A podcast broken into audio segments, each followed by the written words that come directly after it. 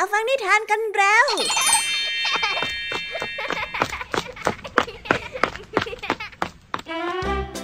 สวัสดีค่ะน้องๆ ยินดีต้อนรับเข้าสู่ชั่วโมงแห่งนิทานกับรายการคิสเอา วันนี้พี่ยามีและกองทัพนิทานหันษา พร้อมที่จะพาน้องๆ ไปตะลุยโลกแห่งจินตนาการที่เต็มไปด้วยความสนุกสนานและข้อคิดต่างๆ มากมายกันแล้วล่ะค่ะ เอาล่ะ เราไปตะลุยโลกแห่งนิทานกันเล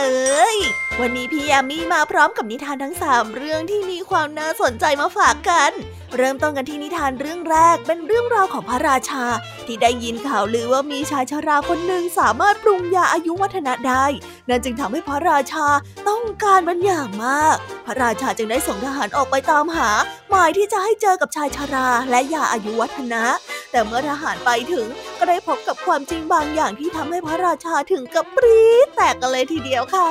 เอาใครกันนะที่มาทำให้พระราชากริ้วได้ขนาดนี้ ไปรับฟังพร้อมกันในนิทานที่มีชื่อเรื่องว่า ชายชรากับยาอายุวัฒนะในนิทานเรื่องแรกของพี่แยมมี่กันเลยนะคะ ส่วนนิทานในเรื่องที่สองมีชื่อเรื่องว่า มือสังหารกับมันลอมาฝากกัน นิทานเรื่องนี้เป็นเรื่องราวของชายคนหนึ่งที่มีความฝันอยากจะเป็นเพชฌฆาตสังหารวัว เมื่อเขาได้ข่าวว่า มีคนที่ให้ความรู้เกี่ยวกับเรื่องนี้ได้ อาศัยอยู่บนภูเขา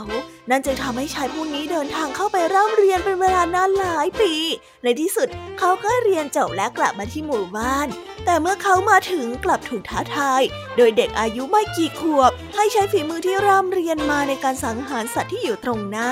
ไว้ไปติดตามรับฟังกันในนิทานเรื่องที่สองของพี่ยามีกันเลยนะคะ ว่าสัตว์ตัวนั้นน่ะคืออะไร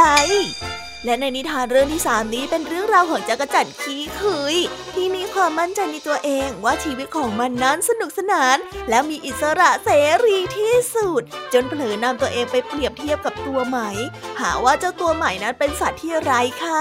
มีชีวิตอยู่ไปวันๆแบบที่ไม่สามารถจะเทียบกับตัวของมันเองได้นั่นจึงทำให้ตัวใหม่โกรธ และต้องพูดอะไรบางอย่างโต้ตอบออกไป ไปรับฟังกันนะคะ ว่าเจ้าตัวใหม่นั้นจะโต้ตอบออกมาว่าอย่างไรในนิทานที่มีชื่อเรื่องว่า ตัวใหม่ไม่ไหวแล้ว นิทานภาษาพาสนุกในวันนี้ค่ะ ทั้งสองลุงหลานได้นั่งร้อนกันอยู่ที่หน้าบ้าน ไม่มีกระจิกกระใจจะทำอะไรเพราะว่าอากาศร้อนมาก ได้แต่กระหายน้ำและหวังว่าจะมีรถขายของกินเย็นๆชื่นใจผ่านมานั่นเอง เอ๊ะและคำว่ากระหายจะมีความหมายว่าอย่างไร ไปรับฟังพร้อมกันในช่วงนิทานภาษาพาสนุกกันเลยนะคะ เป็นยังไงกันบ้างเอ่ยหลังจากที่พี่ยามีได้เล่าเรื่องความสนุกกันไปบางส่วนแล้ว น้องๆ พร้อมที่จะไปตะลุยโลกแห่งนิทานกับรายการคิสอากันแล้วหรือยังคะถ้าพร้อมกันแล้วเราไปรับฟังนิทานเรื่องแรกกันเลย กับนิทานที่มีชื่อเรื่องว่า ชายชรากับยาอายุวัฒนะไปรับฟังกันเลยค่ะ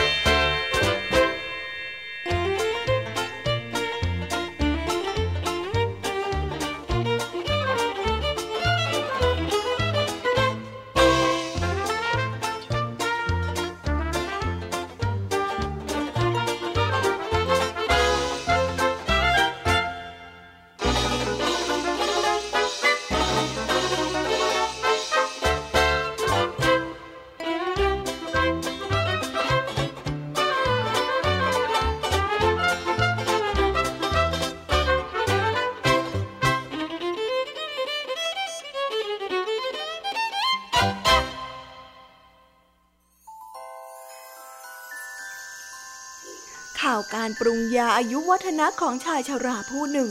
ได้แพร่สะพัดไปตามหมู่บ้านต่างๆ จนมาถึงพระกันของพระราชาแคว้นหนึ่ง พระราชาจึงได้รับสั่งกับขุนนางไปว่า เจ้าจงไปนำยาอายุวัฒนะมาให้ข้าแล้วข้าจะให้รางวัลเจ้าอย่างงามเมื่อขุนนางได้ยินเช่นนั้น ก็ได้จัดทหารฝีมือดี และก็ไว้ใจได้ ไปนำยาอายุวัฒนะมา ระหว่างทางที่ทหารผู้นั้นได้เดินทางมาถึง ก็ได้เกิดพายุโหมกระหน่ำอย่างรุนแรง จนเขาต้องหยุดพัก เพื่อรอให้พายุนั้นหยุด จึงได้เดินทางต่อได้ เมื่อพายุฝนได้ผ่านไป เขาก็เดินรีบเร่งเดินทางต่อ แต่ก็พบแต่หญิงมีคันที่เจ็บท้องใกล้คลอด เขาจึงได้พาหญิงผู้นั้นไปส่งยังหมู่บ้านด้วยความปลอดภัย มื่อไปถึงกระท่อมที่ระบุไว้ในแผนที่ และตามคำที่บอกเล่าของชาวบ้าน เขาก็ได้รีบเข้าไปในกระท่อมนั้น แต่แล้วกลับพบว่ามีแต่ความว่างเปล่า จึงถามคนที่อยู่ในระแวกนั้น คนแถวนั้นจึงได้บอกกับเขาว่า ชายชราผู้นี้ได้เสียชีวิตก่อนที่เขาจะมาถึงเพียงสองวัน เมื่อทราบเช่นนั้นแล้ว จึงได้นำเรื่องราวไปบอกกับขุนนาง และขุนนางก็ได้นำความนี้ไปกราบทูลกับพระราชา เมื่อพระราชาได้ทราบก็ส่งกริ้วและก็รับสั่งให้ประหารขุนนางและก็ทหารที่ทำงานไม่สำเร็จ แต่พระองค์กลับไม่ฉุกคิดเลยว่า เหตุผลใด ที่ผู้รู้ตำราอายุวัฒนะทำไมถึงเสียชีวิตลงได้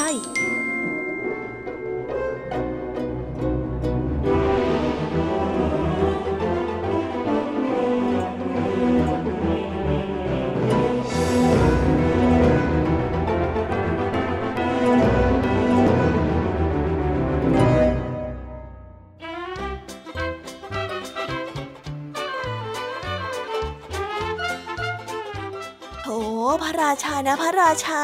หลังจากที่ได้ทราบข่าวว่าตาเท่าคนปรุงยาอายุวัฒนะ หรือว่ายาที่ทำให้เป็นอมตะไม่มีวันตายได้เสียชีวิตลง ก็โกรธเป็นอย่างมาก หาว่านี่เป็นความผิดของทหารที่เดินทางไปถึงช้า ด้วยเหตุนี้พระราชาจึงได้สั่งลงโทษทหารอย่างหนัก โดยหลงลืมไปเลยนะคะ ว่าทยาอายุวัฒนะนั้นดีจริง ตาเท่าคนนั้นก็คงจะไม่เสียชีวิต แล้วถ้ารู้แบบนี้แล้วพระราชายังต้องการยานั้นอีกหรือไม่โธ่การที่เอาแต่ใจตัวเองแถมไม่มองความเป็นจริงแบบนี้ ทหารก็ต้องลำบากแล้วสิคะ สงสารทหารจริงๆเลยเอาละค่ะ เราไปต่อกันในนิทานเรื่องที่สองกันดีกว่า เมื่อชายคนหนึ่งมีความฝันอยากจะเป็นนักฆ่าวัว เขาจึงได้เดินทางไปร่ำเรียนอยู่หลายปี แต่พอกลับมาถึงหมู่บ้าน เขากลับเอาแต่พูดและไม่ยอมลงมือสังหารวัวเสียที จนทำให้ชาวบ้านหลายคนเริ่มสงสัยในฝีมือของเขา เอาเป็นว่าไปรับฟังเรื่องนี้พร้อม ๆ กันในนิทานที่มีชื่อเรื่องว่า มือสังหารกำมลอ ไปรับฟังกันเลยค่ะ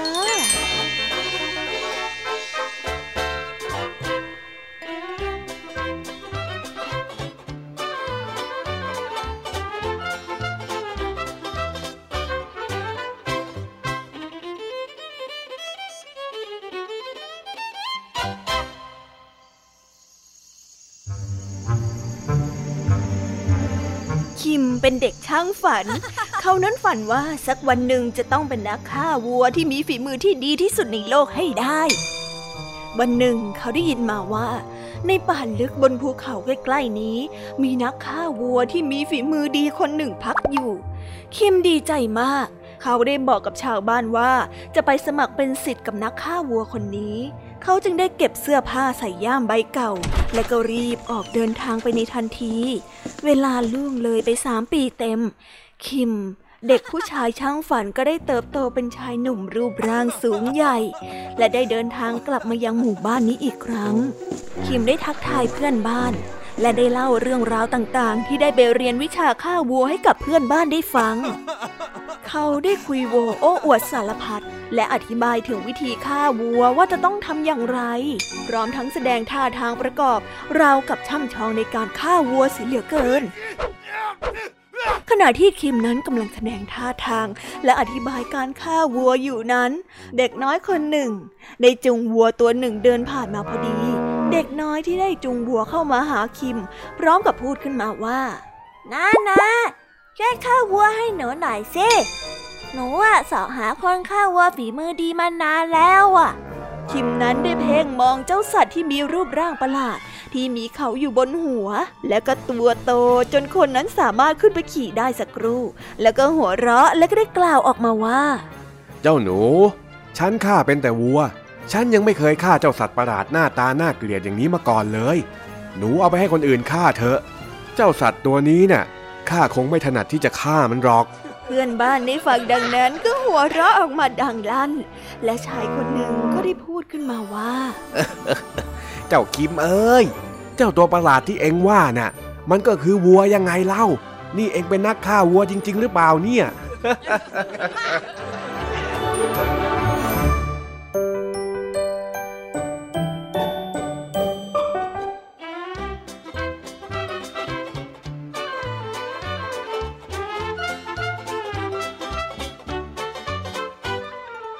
โห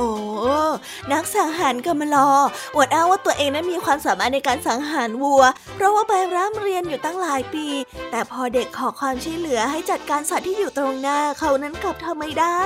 แถมยังอ้างว่าตัวเองเรียนมาก็แค่การสังหารวัวเท่านั้น ชาวบ้านที่อยู่ในระแวกนั้นก็ทนไม่ได้ค่ะ เพราะว่าเบื่อกับคำโอ้อวด จึงได้ชี้แจงว่าสัตว์ที่อยู่ตรงหน้าของเขาก็คือวัวนั่นแหละ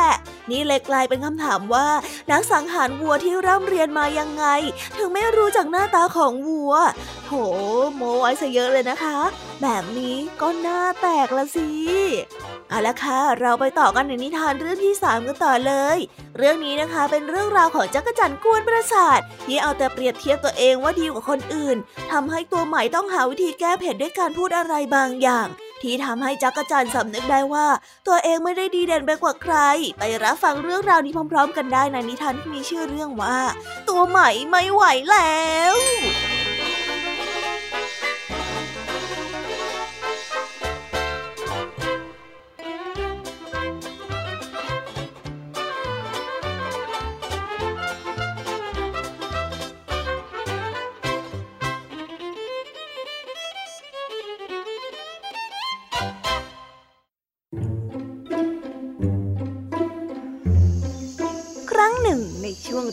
ไม้ผลิดวงอาทิตย์ได้สาดส่องแสงอ่อนๆในยามเช้า เจ้าจักรจั่นตัวน้อยกำลังโบยบินด้วยความสนุกสนาน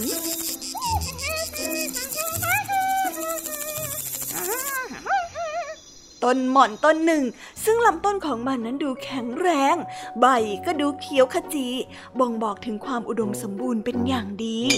บนใบหม่อนนั้นมีเจ้านอนไหมน้อยตัวหนึ่ง ที่กำลังกัดกินใบหม่อนอย่างมีความสุข เจ้าจักรจันบินจนเหนื่อยจึงได้บินลงมาเกาะที่ต้นหม่อน เห็นว่าเจ้าตัวใหม่นั้นกำลังกินใบหม่อนอย่างอร่อยอร่อย จึงได้เอ่ยขึ้นมาว่านี่แน่จะไหมน้อย เจ้าเนี่ยมีชีวิตเพียงแค่กินใบหม่อนอย่างนั้นเองเหรอ มันจะมีความหมายอะไรเล่า ดูอย่างฉันสิ มีชีวิตได้ท่องเที่ยวไปในโลกกว้างได้พบเห็นอะไรมากมายเลยล่ะ การที่มีชีวิตอย่างฉันเนี่ยเฮ้ยมันถึงจะมีความหมายเฮ้ยพูดแล้วฉันก็ภาคภูมิใจนะ เจ้าไม่น้อยได้มองดูจักรจันที่พูดถึงตัวเองอย่างภาคภูมิใจ มันจึงได้กล่าวขึ้นมาว่า เจ้าเข้าใจผิดแล้วล่ะเจ้าจักรจันเอ้ย ถึงแม้ว่าฉันเนี่ยจะกัดกินใบหม่อน แล้วฉันใช้ชีวิตทั้งหมดของฉันอยู่บนต้นไม้ใหญ่แห่งนี้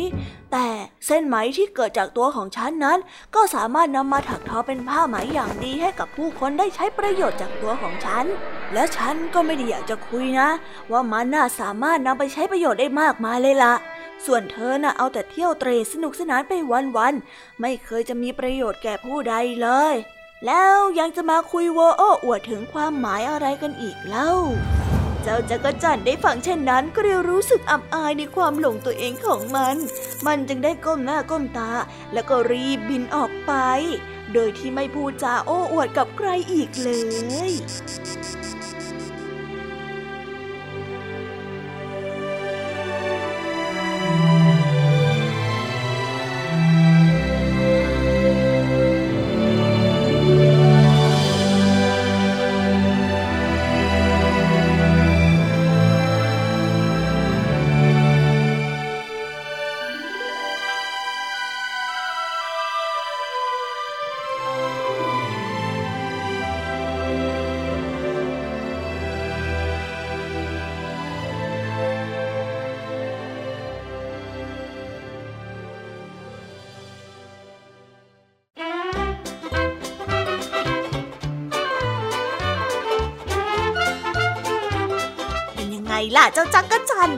จากที่หลงชื่นชมตัวเองมาตั้งนาน แถมยังเอาแต่คิดว่าตัวเองนั้นดีเลิศ จนมองข้ามความพิเศษของคนอื่นๆไป แล้วไม่เข้าใจความแตกต่าง ที่แต่ละคนนั้นมีไม่เหมือนกันเจ้าตัวใหม่ที่ทนไม่ไหวแล้ว จึงได้พูดเปรียบเทียบในเรื่องของประโยชน์ จนทำให้จักรจันสมนึกขึ้นมาได้เลยค่ะ ว่าตัวของมันนั้นไม่ได้มีประโยชน์กับใครเลย นอกจากตัวของมันเอง นี่จึงทำให้จักรจันสงบเสงี่ยมขึ้น และไม่ไปดูถูกใครอีกนั่นเอ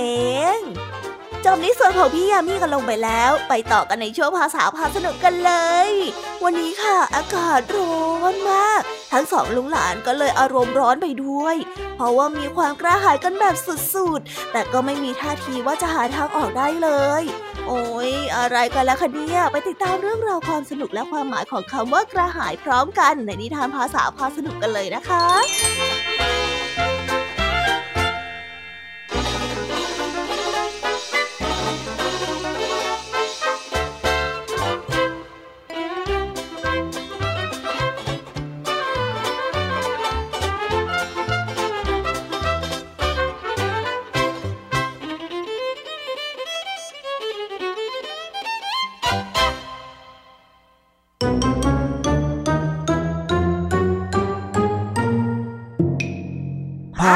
าษาพ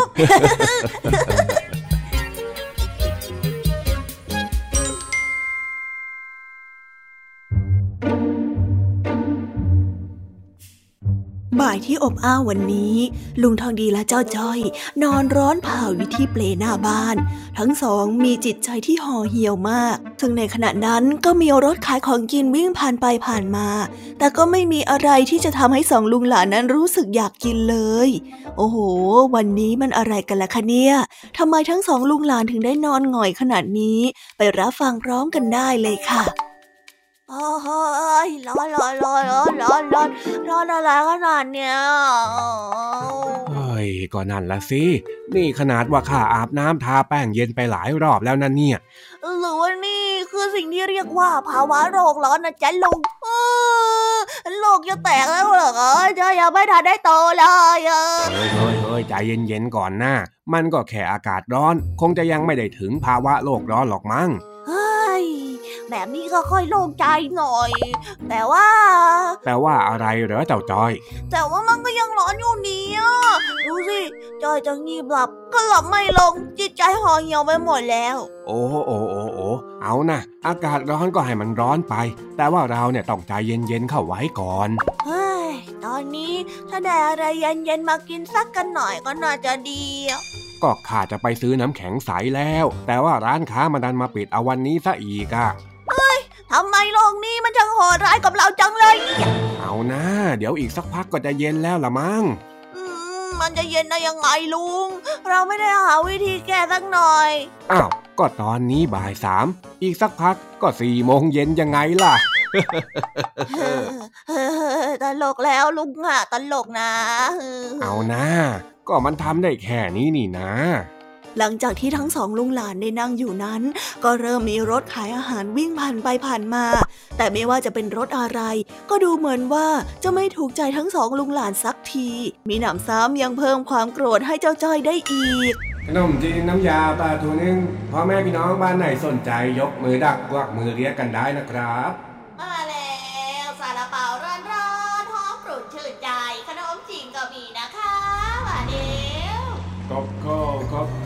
ข้าว ในส่วนของน้ำพริกก็มี เนื้อก็มีผักก็มี ขนมนมเนยก็มี มาดูกันได้นะครับ โอ้ยรถขายของอะไรก็ไม่รู้อากาศร้อนแบบนี้ยังจะมาขายอะไรร้อนๆอีก เฮ้ย เจ้าจ้อย ข้าว่าเองน่ะชักจะหงุดหงิดเกินไปแล้วนะ ใจเย็นๆสิก็จ้อยร้อนน่ะอยากได้อะไรมาดับระสายจ้อยอะ หืมเมื่อกี้เองพูดว่าอะไรนะดาวจอยจ้อยอยากได้ของกินที่มาดับระสายไง ระสาระสายอะ เพราะว่าจอยหิวคอแห้งมากๆเลยเนี่ย ถ้าจะใช้ความหมายนั้นเนี่ยเองก็ต้องพูดว่ากระหายสิถึงจะถูก นั่นแหละนั่นแหละนั่นแหละจะอยากได้อะไรมากินดับกระหายนี่นาแต่ดูรถขายของแต่ละอย่างสิ เดี๋ยวก็ขายขนมจีน เดี๋ยวก็ขายเฟลเปาล่าสุดยังขายกับข้าวอีกมันไม่มีอะไรดับร้อนได้เลย เอาน่ารอรอไปก่อน อาจจะมีอะไรที่ช่วยดับกระหายวิ่งเข้ามาบ้างแหละ เดี๋ยวถึงตอนนั้นเนี่ยข้าจะเลี้ยงเองไม่อั้นเลย โอ้ลุงอะ พอไม่มีก็พูดง่ายอะสิ อืมสปอร์ตขึ้นมาเชียวไม่ได้สปอร์ตโว้ยข้าพูดจริง ๆ ให้มันจริงเหรอเฮ้ยเฮ้ยเฮ้ยเฮ้ยจอยได้ยินเสียงแว่วแว่วมาแล้วสงสัยว่าจะมีรถขายของมาอีกแน่แน่เลย ไหนไหนไหนลองตั้งใจฟังสิ ก็พบกันอีกเช่นเคยนะครับสำหรับท่านที่เดินผ่านไปผ่านมานะครับ ชาวกล้วยชากังราวของเราก็ได้มาให้บริการพ่อแม่พี่น้องอีกแล้วครับเฮ้ยลุงลุงลุงลุงลุงนี่มันสวรรค์มาโปรดชัดๆเลย มีเฉาก๊วยเย็นๆมาให้กินแล้วอ้าวถ้าอย่างนั้นจะรออะไรเล่าก็รีบวิ่งไปซื้อสิเจ้าจ้อยเออได้เลยลุงเออจะเหมาให้หมดรถเลย เพราะว่าจ้อยน่ะกระหายเฮ้ยเฮ้ยเฮ้ยใจเย็นๆก่อน กินแค่พอดีสิเจ้าจ้อย ไงก็ลุงบอกว่าจะเลี้ยงจ้อยเต็มที่อะจ้อยไม่สนแล้ว เฮ้ยแล้วจะว้ายจ้อยเหมาทั้งคันเลย เอ้ย เจ้าจ้อยอย่าไปพูดอะไรแบบนั้นเชียวนะ ไม่สน ไม่รู้ไม่ชี้จ้อยจะกินดับกระหาย เฮ้ย ปวดหัวอีกแล้วสิเราก็พบกันอีกเช่นเคยนะครับสำหรับท่านที่เดินผ่านไปผ่านมานะครับชาวกล้วยชากังราวของเราก็ได้มาให้บริการพ่อแม่พี่น้องอีกแล้วครับ